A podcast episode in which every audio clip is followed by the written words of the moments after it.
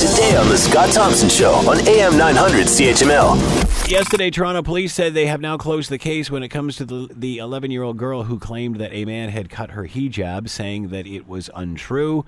Uh, where does that leave the discussion? Uh, and specifically, I'm pointing out to uh, just the backlash that came on uh, social media uh, in regard to uh, this case, even, you know, charging the girl with mischief. And my goodness, she's 11 years old.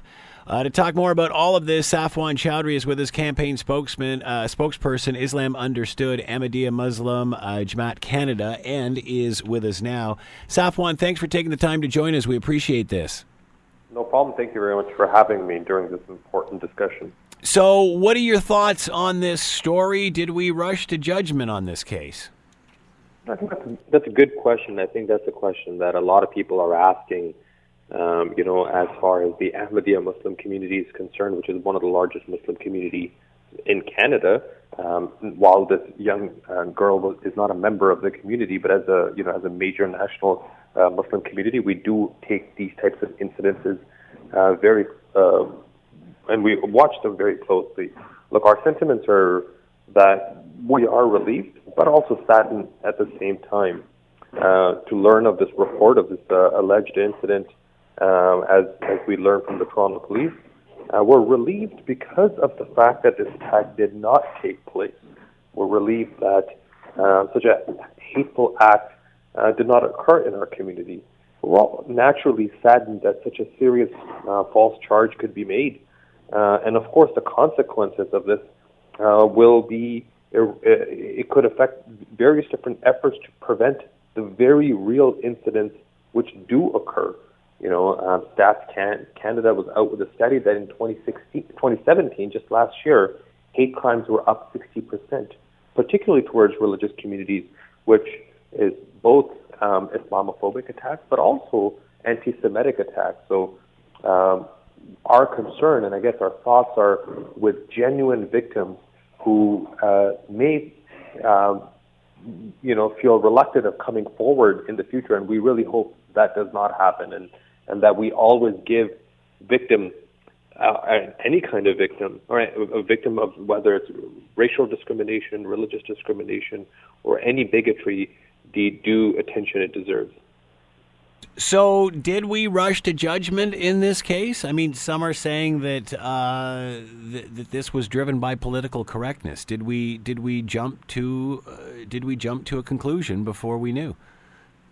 I guess I guess obviously we did, um, but but again, you know, I, I, guess some are saying that um, that due to political correctness, that this was driven by political correctness. We just assumed, without even waiting to see how it all was vetted or flushed out, uh, that it is what it is, uh, that it is what it was. Um, how do we prevent from rushing to judgment in these cases? Yeah, I, how do we how do we keep it balanced? For sure. I think, you know, a large part of that component, I think, intrinsically comes from who we are as a people, as Canadians, right? We don't stand for these types of acts. We do not stand for this type mm. of bigotry. Um, I think the reaction, uh, which was felt across Canada and, and reverberated around the world of who Canadians are whenever we face or we're faced with even um, an inclination of bigotry.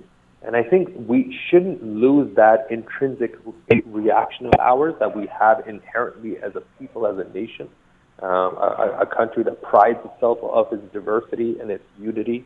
Um, but of course, uh, naturally, there should always be due diligence, and and and you know, if if, if you know someone, uh, a child does participate in um, an act which is misleading, they should be counseled uh, appropriately.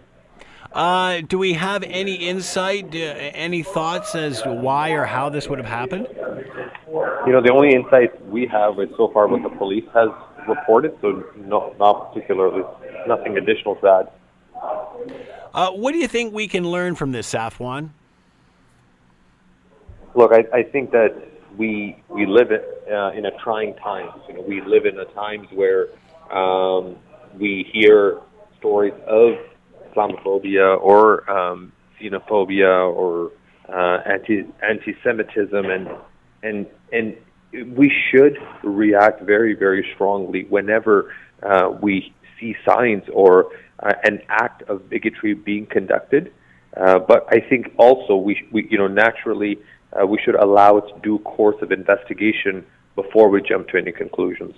Want to hear more? Download the podcast on iTunes or Google Play and listen to The Scott Thompson Show weekdays from noon to 3 on AM 900 CHML.